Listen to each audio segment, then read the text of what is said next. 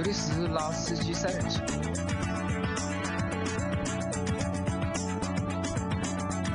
三人行必要拉司机。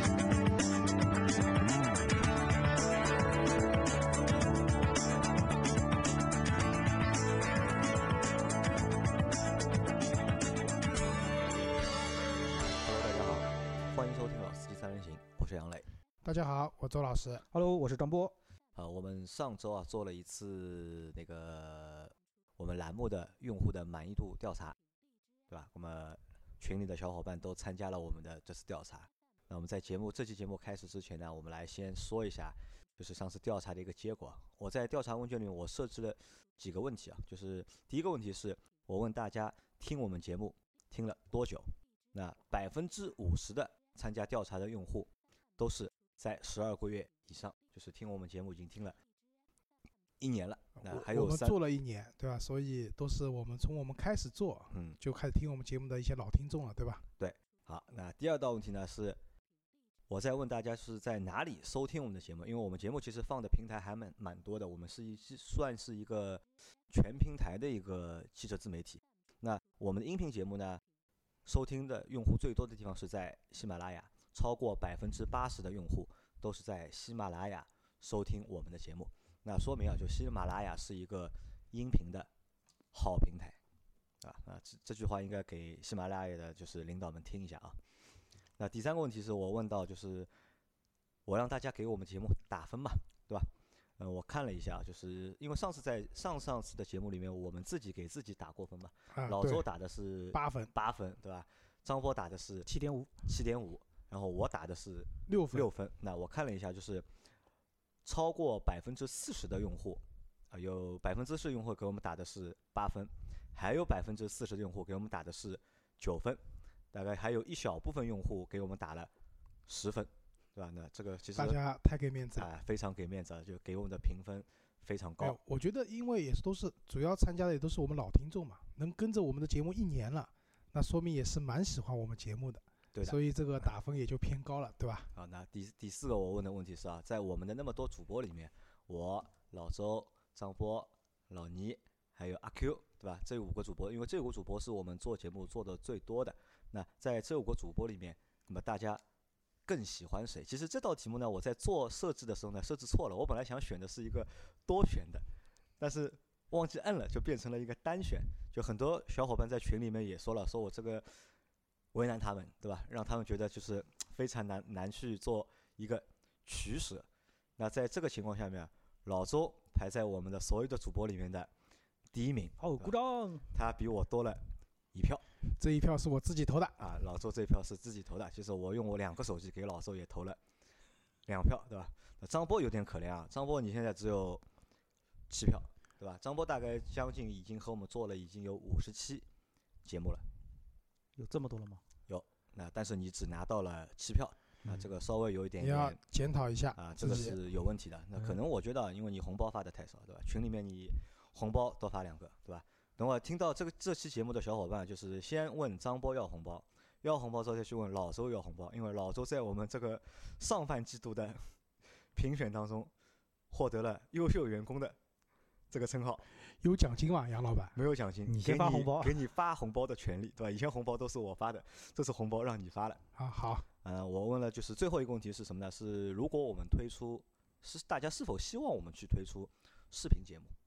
那有超过百分之七十的用户希望我们去推出视频节目，有百分之十五的用户觉得无所谓，还有百分之十五的用户觉得不希望。两位怎么看？就是关于视频节目的问题。我我觉得就是从我个人来讲，其实我之前和杨磊讨论过啊，未来我们还是会推出视频节目的。但是呢，我我想象中想做的视频节目，可能和现在传统，比如说一辆车，对吧？我绕着这辆车讲一遍，然后我坐到车里面讲一遍。嗯、我不太希望做这样的形式，因为其实大家做的这种也很多嘛。然后很多时候也就是一个，嗯，相对来说比较肤浅的，或者说比较简单的去过一下这辆车的一些特点。那我更愿意做的是，就像我们节目一样，我们做了很多和用车相关的。那我想做的视频节目的话，是把一些日常用车，然后包括一些对场景化，包括一些车子的一些它的特点和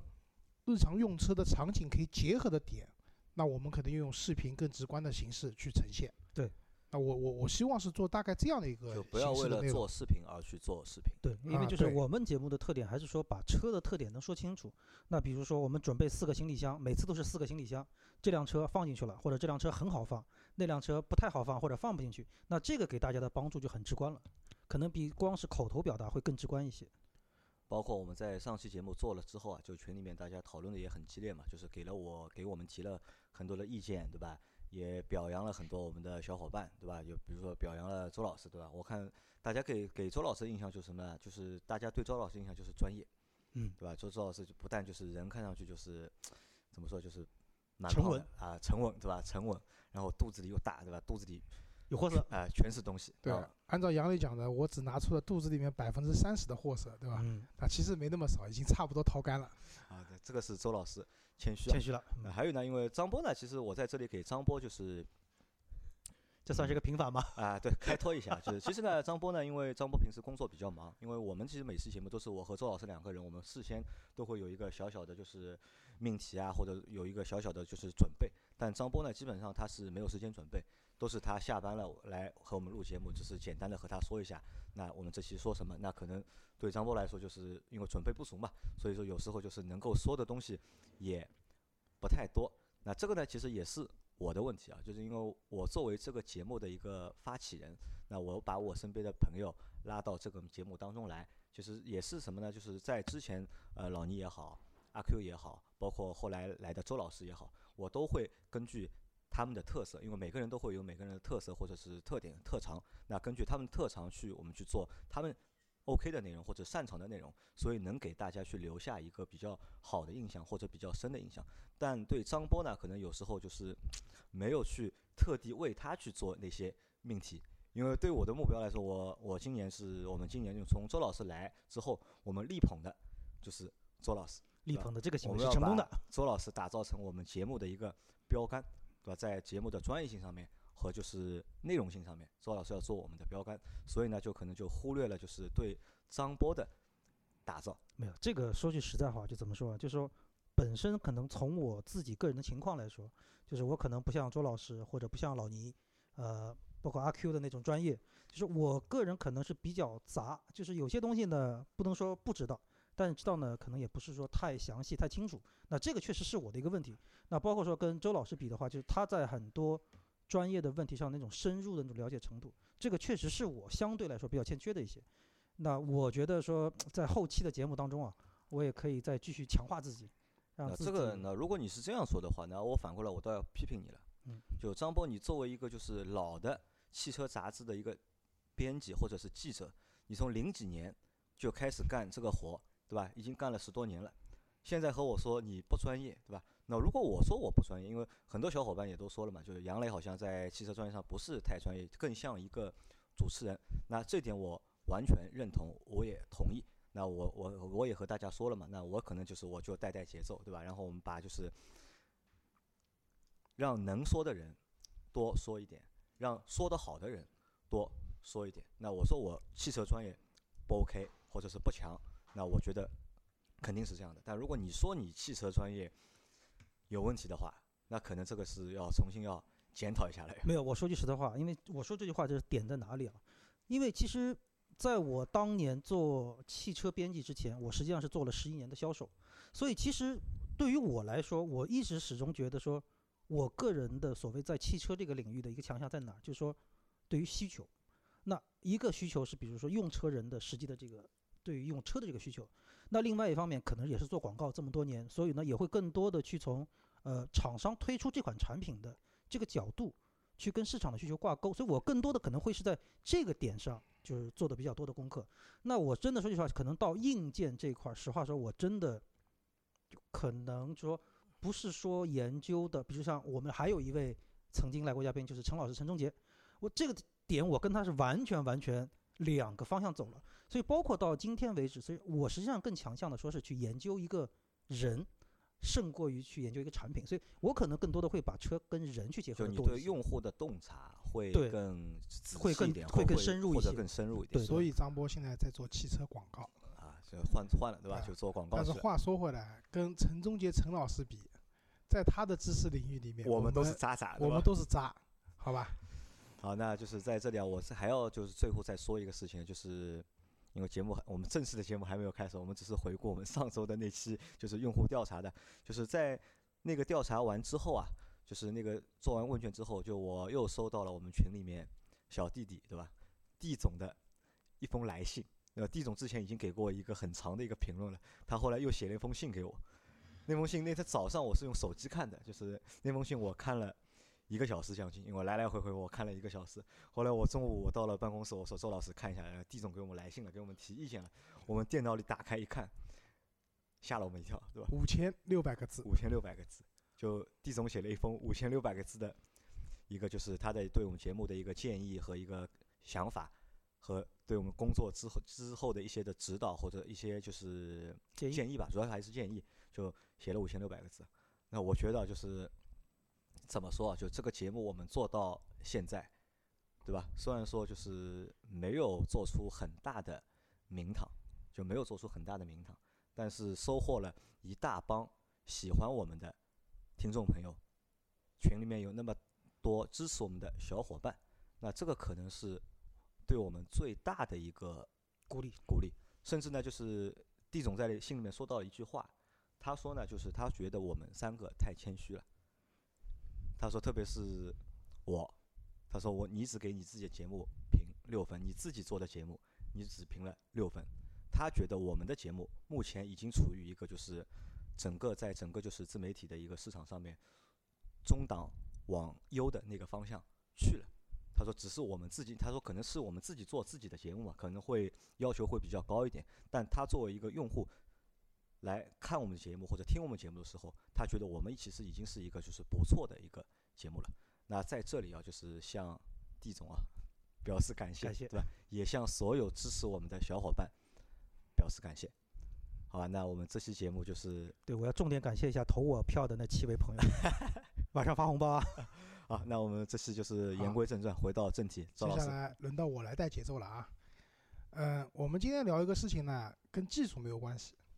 但是呢，跟我们日常要买车是有关系的，因为价格嘛。前段时间我们国家规定就是那个进口关税，汽车进口关税下降降了，对吧？其实这个关税下降不是这第一次，其实在过往的十几二十年里面，这个关税其实不停的在往下降。刚才杨磊下午跟我讲，他说是多少年以前啊？八六年，86六年之前八六年之前，那个时候的关税要百分之两百进口车，两百二十，二百二十嗯，对吧？还有什么其他的一些附加的税收？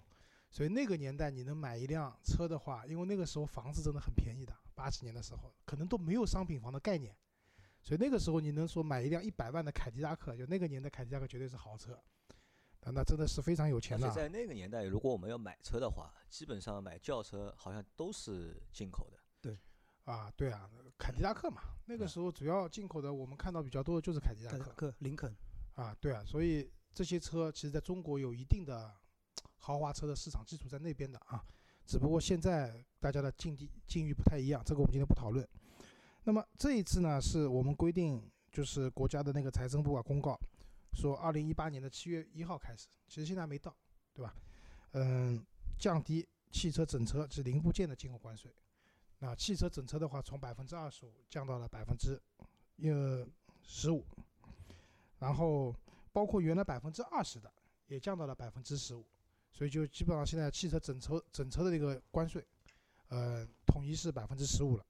然后还有一个点很重要是，汽车零部件原来百分之八到百分之二十五不等的七十九个税号的税率，统一降至为百分之六。那其实这一次这个下降的幅度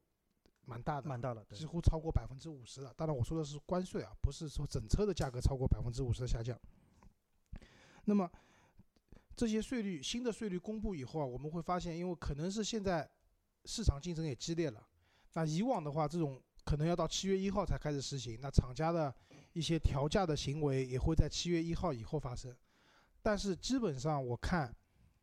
国内卖的比较好的几个大的这种有进口车的，比如说奔驰、宝马啊、什么沃尔沃啊这些品牌，呃，包括特斯拉、雷克萨斯等等，嗯，都是第一时间推出了它的车子，就进口车了就是降价的一啊个降价的这样的一个方案，对吧？降价从降可能降一两万到十几万不等。我降幅最低的应该是 Smart 吧，奔驰的 Smart 好像是便宜了六千块钱。啊，因为它基数低嘛。因为其实这个可能比较复杂，就是按照我们就最后换算来讲的话，百分之降到百分之十五的关税的话，会比你现在整车的价格便宜差不多百分之六到八百分之六到八，啊差不多但也不一定的，有的人家可能多便宜一点有的人家少便宜一点，但反正基本上就这么一个数值。所以你一百万的车，差不多能降个八万到十万，六到十万吧。然后你卖的便宜十几万的车，可能就只能降几千块了。啊，对吧？那我我觉得啊就从这件事情里面，对我们中国的汽车用户来讲，那两个点是不错的，一个是国家的税收的政策的红利，对吧？就可以发放到个人身上了，你买车实实在在是优惠了，就比之前便宜了。那第二个点的话呢，就是我刚才讲了，就这些厂商啊，没有等到这个政策正式实行的时候，就已经把价格降下来了。那至少现在订车，或者我今因为前段时间我去了一家 4S 店嘛，销售跟我讲，之前有人他们在他们那边订了车，进口的，但是因为还没有提车，这次关税降了，价格也降了，他们也主动的，就是那家店我觉得蛮好的，就主动和消费者协商，就是把你的价格也降下来一点重，新订个合同就。订订车的价格也变了。那我觉得这个对我们整体用车的一个氛围啊，相对来说，我觉得实惠还是实实在在的。对。那么今天我们要讨论什么呢？就是关于进口车这个话题啊。就两位买过进口车吗？嗯，没有。我的前三辆车都是进口车，杨磊的第一辆是尚酷，尚酷进口的，第二辆宝马的幺幺八。幺幺八进口的第三辆奔驰的 Smart 进口的。也是进口的，啊。对，第四辆英菲尼迪 Q 五零 L 合合资的，合资的，第五辆？第五辆自主了。七三零国产了。国产的。啊。有杨磊跟人家走的路是反的。啊，越走啊越差了，对啊，吧？不不，不能叫越走越差，这个我觉得不存在差的，只不过是可能大家买车的时候从先买国产开始，到最后买进口，对吧？而且从它的车型变化可以看出，它越来越理性了。啊，这个是必须的，肯定越来越理性了。那么，张默没有买过没有买过进口车，，对吧？我也没有买过进口车，我每一辆车都是国产的。那我问你们，你们在过往的就是购车的这个过程当中啊，有没有考虑过购买一台进口车？嗯，从我本人来说，我我一般来说很少会去看这个车到底是进口还是国产，因为就像可能我刚才在说，就是我更多的会从需求，所以我是从本人的需求角度我去找车型。那我无所谓它是进口还是国产。比如说我这次在买这个撼路者之前，我其实考虑过那个就是福特的探险者，探险者那个是啊个进口的。那我最终就是放弃探险者是为什么？因为我觉得从我个人的需求，这个出去野的这个角度来说，可能撼路者的越野性会更好一些。所以进口还是非进口对我来说不是一个最重要的点，我只是按照我的需求去找合适的车辆。所以可能只是说到现在为止，还没有在进口车里面找到一辆更满足我需求的。当然，就是我也一直在节目里说，我的梦想车是奔驰的 G。那这个实话说，我也没有考虑它是进口还是国产的问题，我只是觉得说它的各方面很吸引我，是我的一个目标。其实对你来讲，如果北奔把这辆车国产了，比现在便宜了便宜许多的话，对你来说反而是件好事情。对，没错。那周老师呢？我是这样，就是我在买车的时候呢，我会去关注进口还是国产。但是呢，在我关注这个进口和国产的这个年代里面呢，我是买不起进口车的。对吧？我第一辆车那个派里奥，对吧？那个时候南京菲亚特，第二辆车明锐，对吧？上汽斯柯达，对吧？就是类似于后面买过 Polo 啊，包括买过比亚迪秦啊，这些东西都是跟进口没有关系的。但呢，我还是会去关注一些市场上的一些进口进口的车子。就早些年啊，就打我们以宝马为例啊，就宝马的三系，对吧？在我们这一代的在上一代，其实那个时候也是进口和国产并行的。打个比方讲，三二零 i i，那那个时候没有 Li，就全是三二零 i。买三二零的话呢，那个时候有进国产的，也有进口的。。我以前公司的老板就是一辆进口的宝马三二零 i，然后他就觉得这辆车很好，质量特别好。嗯、包括你买三二五，在那个年代也是有国产和进口之分的。当时进口有一辆三二五 i 的手动挡车型，六 MT 的，哦，那个车当时是我的 dream car，我觉得哦，那个车太厉害了，六缸，六缸发动机对吧？二点五排量，然后六档手手动挡。再往上的话，三系的话，三三零啊这些车型的话，都都是进口的了。嗯，那个时候我相信啊，就那个时候我买不起这些车，但是我相信能买到三四十万，那个时候这个车还是蛮贵的，不像现在二十几万就能对买了。那个时候基本上三二零 i 最便宜的时候可能都要三十好几万，对，差不多四十万的对，价格接近。四十万了。我相信有这样的预算的人，在当时肯定是会考虑进口还是国产这件事情的啊，因为总总体来说，我进口的车子大家会觉得质量会更好一点对，。因为我在买宝马幺幺八的时候，我当时就想买一辆就是三二零 i 的进口的版本，因为那个时候进口应该是非洲，非洲生产的应该是南非生产的，好像。啊，好像是的，南非生，但是我去订的时候，当时是有的，但是我因为犹豫嘛，还因为还是那个价格的关系嘛，国产的好像我记得，因为国产当时 Li 也只卖三十二万不三十三万，但他那辆就是短轴的，他要也要三十二万三十三万，那我当时就犹豫了一下嘛，大概等了大概就两个星期，犹豫了两个星期，就销售就告诉我就是宝马决定不进口就是那个短轴版的了，就没有了。啊，对的，因为这一代宝马上的时候，当时是这样的，长轴版国产，短短轴版轴版进口一开始的时候是进口的，但应该没有过很长时间，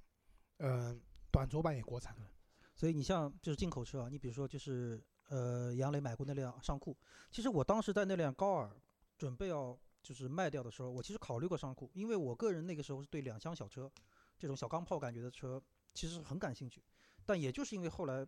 考虑了一下，就是自己到底想要什么，所以把尚酷取消掉了，买了一辆那个长城的那个哈弗，所以对我来说可能还是需求更重一些。所以在杨磊买车那个阶段，对吧？就宝马为什么说不进口那个短轴版的车型？因为其实，在那个年代也没那么年，就是几年前嘛，其实大家对进口和国产这件事情反而没有太关注了，因为很简单，一个是大家知道，就是现在的厂家基本上都是平台化、模块化的生产，然后工厂也都是全球化的工厂。在产品质量啊，包括用的这种配件的供应商啊，都是 global 的这种国际的供应商的情况下，其实你说进口车一定比国产车质量好，还真不一定。打个比方讲，杨磊那个幺幺八，把中控台拆掉，全是锈，对吧？质量不一定好的，对吧？所以我倒是觉得在这些年啊，这几年啊，就是你是不是一台进口车，反而可能关注的人没有那么多了。对嗯，这个怎么说呢？这个还因为可能还和就是老的一些就是观念有关。因为我们在看，就是我们如果买一些相对好的车型的话，那可能因为它没有国产，它只有啊进口，对那我们只能选进口。啊但是随着就是合资的一个就是发展，就是很多我们去看到所有品几乎所有品牌的它的一个入门型的车型和一个中档的车型，基本上都实现了国产国产。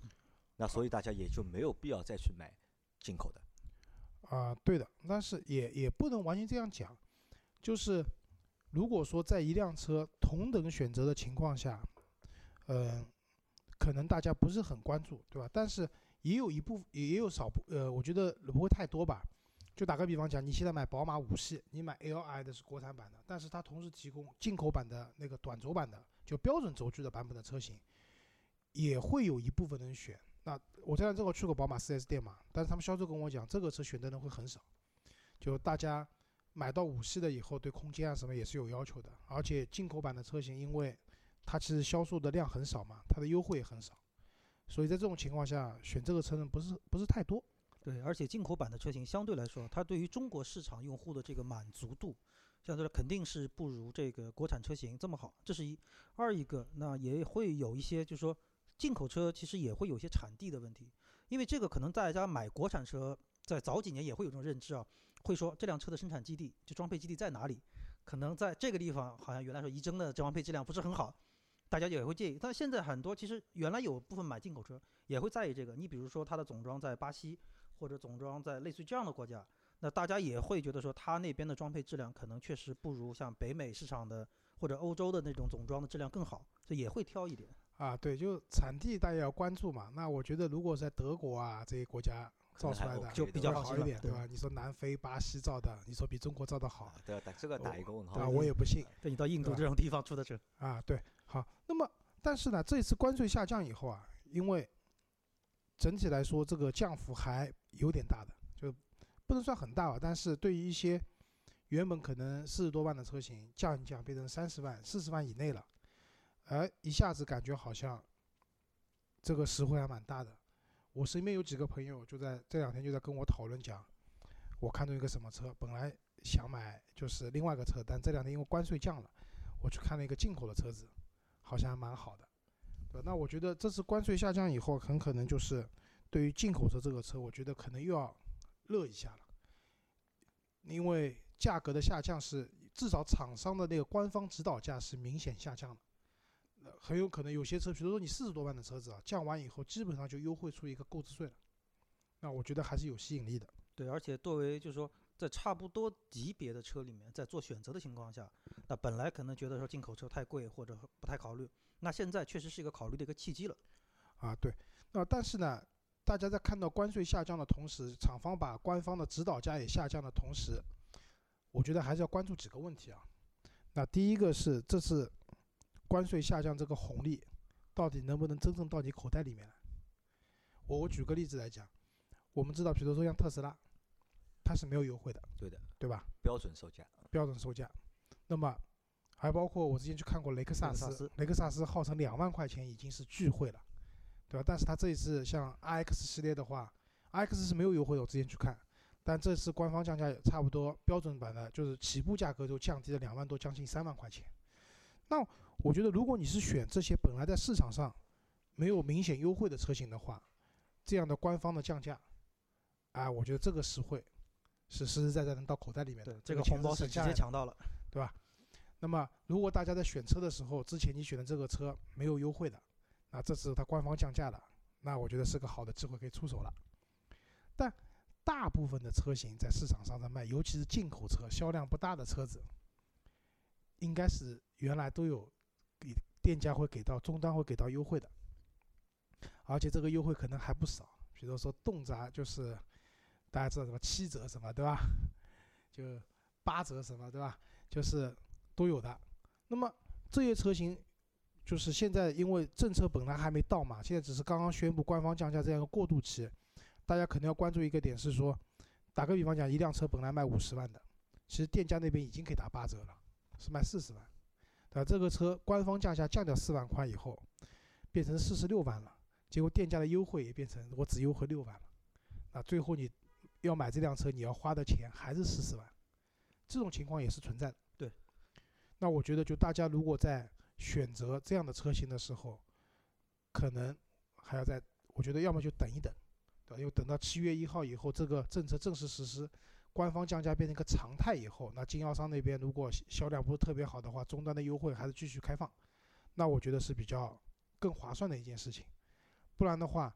国家给的这个政策红利啊，最后就到经销商的口袋里面去了。对，说到这个问题啊，我给大家举个例子，就是我上个星期正好是给我的车做保养，我去四 S 店的时候呢，跟他们那个销售经理就在聊这个事情，说官方降价了，你们现在这个价格优惠怎么样？他就跟我说。他们一直到上周，就是这个通知出来，大概已经有四五天了，他们还在等厂商最终的一个优惠方案。然后在这个时间段里面，他们现在也没有办法再向厂商订车，而且同时也没有办法承诺消费者说这个车到底优惠多少。那我说你这么这个东西，这个这个最终的决定权。你们就还是在等厂商？他说对，他说虽然说厂方现在有官降的这个价格，但是他们也就厂商方面也会考虑跟市场目前执行售价的一个结合，所以不是说你已经优惠了十万啊，我现在官降三万，你等于优惠十三万，不是，厂商也在综合的最后去决定说这个最终的市场售价到底是多少，所以这个东西还是看来要等一等。因为因为我觉得还是和什么有关，因为进口车的这个销售量其实相对还是比较比较小的，对吧？你一次就是。关税下调，其实对这个进口车的一个销量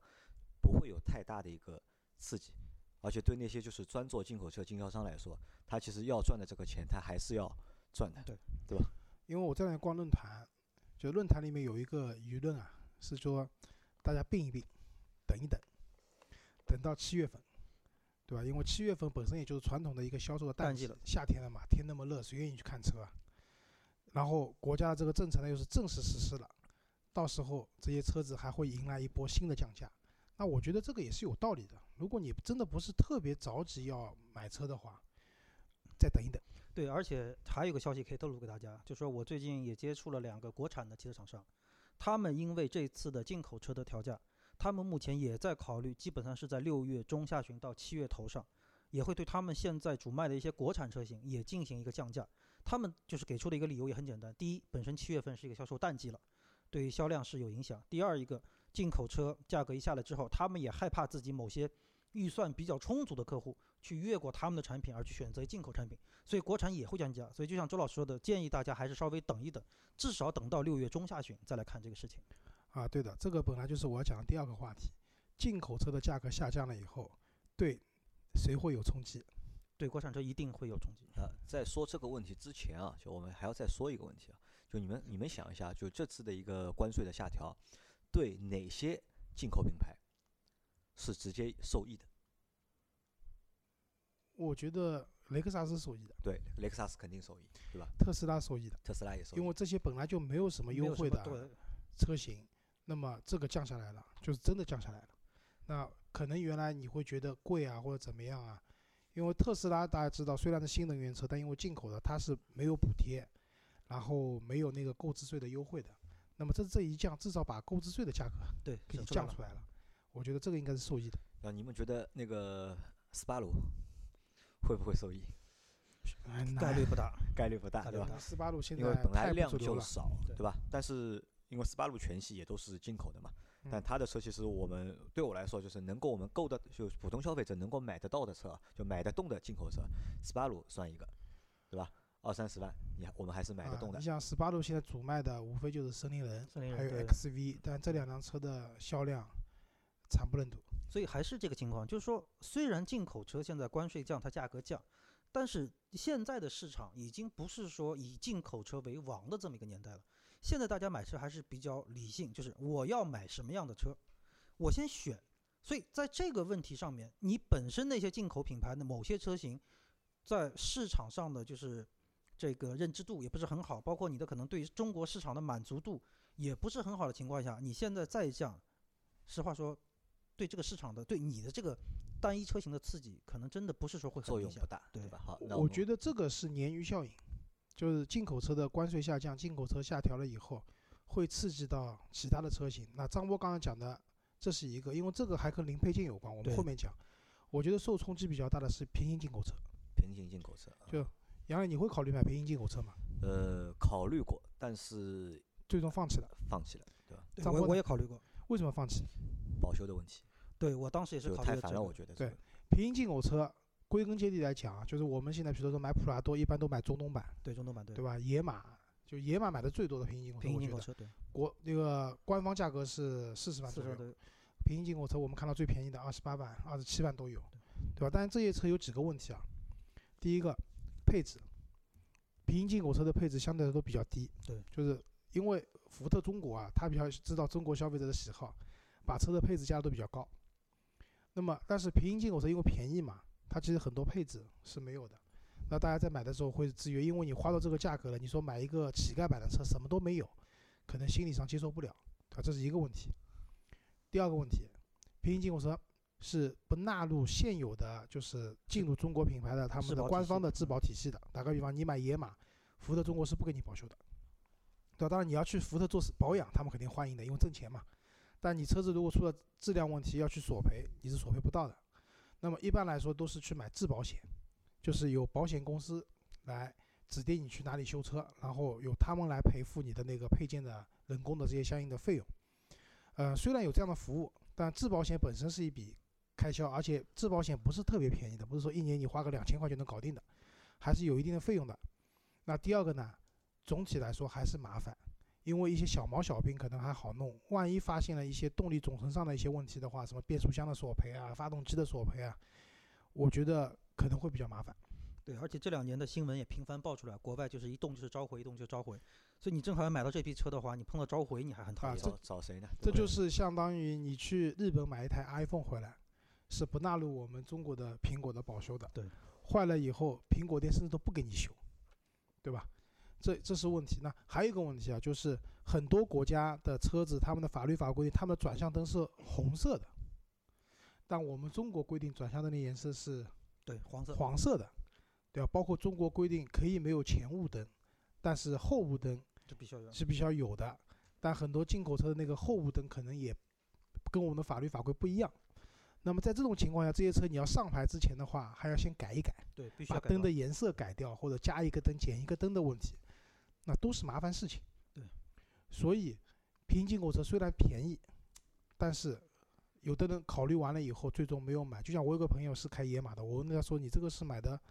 福特中国的还是平行进口的？”他说：“我买的福特中国的，就是觉得买平行进口太麻烦了。”对，好，那么打个比方讲，现在同样是野马，对吧？关税下降了，那么它的那个车子的官方指导价必然会往下调，对吧？然后这些车可能还会有一些市场的优惠。那如果是这样的话，它原来和平行进口车差了可能有十万块钱的差价。平行进口车的优势虽然有这个不方便那个不方便，但是它还是有价格上很明显的优势的，很多人会考虑。但是如果关税下调了，车价本身就便宜的，加上可能会有些优惠的情况下，它和平行进口之间的价格的差距变小了嘛？会缩小对两三万、三四万，啊，可能变五四五万了，对对吧？那这这种情况，你要如果再去掉你要买质保险啊这些东西的话，可能它的差价就在五万块以内了。对，在这种情况下，平行进口车的价格上的优势就没有那么明显了。对，我觉得对平行进口车的冲击会蛮大的。对，当然我们往好的方面看啊，那很有可能平行进口车会进一步，因为关税下降，平行进口车的关税也会下降嘛。那它有可能会进一步的把价格降低。那对于买车人来讲的话，我觉得也是件好事情吧，至少是。对，所以我是觉得说，就购买平行进口车，首先你是要冷静的，就是刚才像周老师说的那几个问题，你一定要考虑清楚，不要到时候说弄得手忙脚乱，这是一。第二一个还是说，因为在正常进口车型的配置跟那个平行进口车的配置是一定会有差别的，所以说你在选车的时候还是要说这些配置你到底介意不介意，要还是不要，所以不要盲目的只是因为说啊它降价了。所以我们来考虑它，而更多的还是要从你自己用车本身的这个角度来考虑这个问题。啊，对，好，接下去我们讲第三个问题啊，就刚张波讲了国产的车型，那张波讲的应该是合资品牌的国产车型吧？对，因为大家知道，就是不管是合资品牌的还是我们自主品牌的车子，他们在用到零部件的时候，必然会有一些零部件是进口的，对，对吧？就是我们那我们知道，像博世啊，很多一些汽车著名的零部件的供应商，他们在中国都建厂了。那大部分现在我们中国的就是国产的车型用的零部件，基本上也都是国产的。那么在国产的情况下呢，它可能受这个关税下调没有太多影响，但是总是会有些车型上用一些进口的零部件，可能是悬挂，对吧？比如说普雷莫有些车用的普雷莫的刹车，对对吧？那这个是进口的，对吧？可能一些悬挂系统，包括变速箱，变速箱，安全气囊，对吧？安全气囊等等。那我们这次其实国家把零部件的这个税率都降到百分之六了，因为最高原来要百分之二十五，现在降下来了以后，那零部件的成本下降了，也就意味着其实你这辆车的整车的制造成本也是跟着下降的。所以呢，我觉得其实接下来进口车的关税下调、零部件的关税下调，对我们国产车型的价格也会有个撬动的效应。对。那么在这样的情况下，就像刚刚张博讲，我们再等一等，对吧？等等那些厂商反映一下，给他对点时间消化一下这些税率的问题。那么在这样的情况下，或许接下来你要同样买一辆现在比如说合资品牌的，甚至自主品牌的车型，它会也会有一些，嗯、哪怕官方指导价不降的情况下，也许终端的优惠还会再放一点出来。对，那我觉得这也是一个比较好的事情。对，对于消费者，对于市场来说，就是这种行为一定是会给消费者带来有益的地方。所以，但是呢，就是劝大家不要太着急，因为据我所知，好像这一次进口车厂商里面反应最快的是消息宣布的，这个消息是上午宣布完了之后，下午厂商的公关稿就已经丢出来了。所以很多的广告公司是连夜出的那个。你最早看到是哪家人家的官降的消息啊？我其我我我其他的好像倒看到还，我不是很清楚时间上到底怎么样。反正我知道福特这边是当天下午就消息已经出来了，在我的朋友圈里面，我最早看到的是沃尔沃沃尔沃。啊，对的，因为我之前关注过，一个是我去看过 S 九零嘛，那顺便我看了 V 九零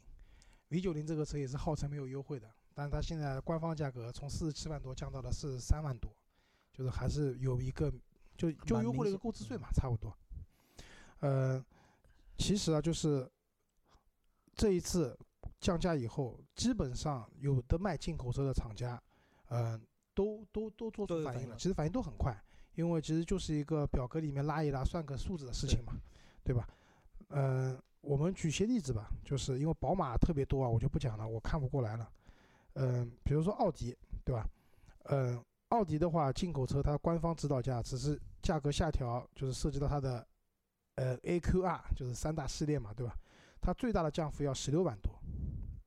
嗯、十六万多大概是 R 八吧，好吧，好吧，啊，对的，像比如说 Q 七，对吧？它的降幅也要五万到六万六万七左右。那刚才我们讲特斯拉，特斯拉现在 Model S 七五 D 的起步价格七十一万了，七十一万啊，本来要接近将近八十万的价格了，对吧？然后它的那个 P Model X P 一百 D，它的最顶级的车型原来要一百四十万，四十多万了，现在才一百三十多万。嗯，那刚才讲到的沃尔沃，那沃尔沃的话，它降的最少的是应该是 V 四零吧？V 四零的起步价格从二十，嗯，五万六万，二十五万九千九降到了二十二万二千九，降了七千块钱。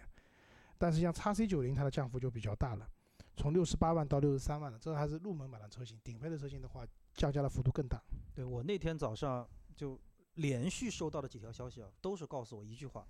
宝马的 M 降了十二万五。就是我那天几乎是被这句话在手机里频繁的在出现。对，然后刚刚讲到雷克萨斯啊，因为雷克萨斯我知道几个版本，一个是 LS 三五零的卓越版，原来是八十八万八，那个车子很吉利的一个数字，现在是八十二万四，那降了六万四千块钱。就那个车子我去感受了一下，啊、真的是豪华感十足。然后包括它的 RX，嗯，它的 RX 的话，原来起步售价是四十一万多，现在降到四十万以内了，就是三十九万多了。然后包括像捷豹路虎，捷豹路虎的话，它的 i Pace、F Pace、F Type、XF 的那个旅行版，嗯、这些车型都有不同程不同程度的降价。嗯、其他的就不说了吧，反正就是在我们的公众号里面发的文章里面，我后面会附上就是各大主流品牌的一个降价的一个标准。那大家感兴趣的话，可以到我们公众号里面去看一下。但我发现一个问题啊，就是老周前面报的那些就是降价的那些车型啊，我发觉我还是买不起。啊，不会，那我讲几个你买得起的嘛。比如说你原来的那个宝马的一系，对吧？幺幺八，对吧？起步价格是二十五万，现在是二十三万，二十三万多了。然后，嗯，比如说宝马的那个什么，嗯，那个 M 一四零 i，对吧？这个车我原来很喜欢的，四十六万六千八百块起，现在是四十三万七千八百块起。嗯，还是就是，反正是这样吧。就进口车，如果你原来价格就十几二十多万的话，它的降幅不会太大的。那如果原来价格越高的话，它的降幅相对来说会比较大一点。对，所以这个消息当时出来之后啊，就是我这边也有人在跟我说，刚才买不起的依然买不起，啊，买不起也买不起。然后呢，买得起的其实降了没多少，啊，你刚才说 M 五降了多少 十二万五。？M 五降了十二万五是吧？啊，那是蛮厉害的。对不知道韩翼那辆车降了多少，但韩翼因为那个车本来就优惠就很大，对的，那个 M 二本来优惠就很大，那可能我觉得也就是暂时不会有就这个降价的一呃个不会。太大的变化。那我问你们，就是这次的就是降价之后啊，就对你们有刺激吧？就你们会不会就是有想去买一辆进口车的冲动？完全没有，完全没有。老完全没有老周有没有？我倒是有一点，因为我最近正张罗着换车嘛。因为老周最近一直在看车，看的都是好车，对吧？关键是我看的好车，降价已就就比如像奔驰 G，对吧？奔驰的新的 G 也推出来了，降完以后还是买不起那降完以后依然买不起。啊。那因为我看的车基本上在四十多万的这个价格区间嘛，那降点价的话，就至少一个购置税就出来了，呃我觉得还是有点吸引力的。对，所以这个问题还是回归到说，就这些进口车在跟国内的那些同级的车里面，就是本身可能只是因为价格的问题，大家选择会比较犹豫的话，那在这个时候通过降价，可能会有直接的促进作用。那如果你这个车本身在国内就认可度一般，实话说，真的也没有办法太刺激大家去购买。啊，对的，我觉得这个降价可能对宝马也蛮有利的，因为宝马的降价规则是这样的，就经销商那边给的优惠是按照点数给的，就优惠十个点，优惠什么十五个点，是按照点数来的。那么如果官方指导要降了以后呢，只要它维持原来，比如说你之前去问的这个车优惠十五个点，那么官方指导要降了以后呢，它只要还是十五个点，是，哎那个定有优惠，那就这个优惠就是 实很实在在的啊，对的。所以就是，所以大家呢，可能还是要跟销售斗智斗勇，这个数字游戏要玩玩好，对吧？别给他给坑了，或者说给忽悠进去了。对好吧，那我们这期关于汽车进口的那个关税的节目就做到这里，啊，感谢大家的收听，好，谢谢大家，再见。好，谢谢，拜拜拜。拜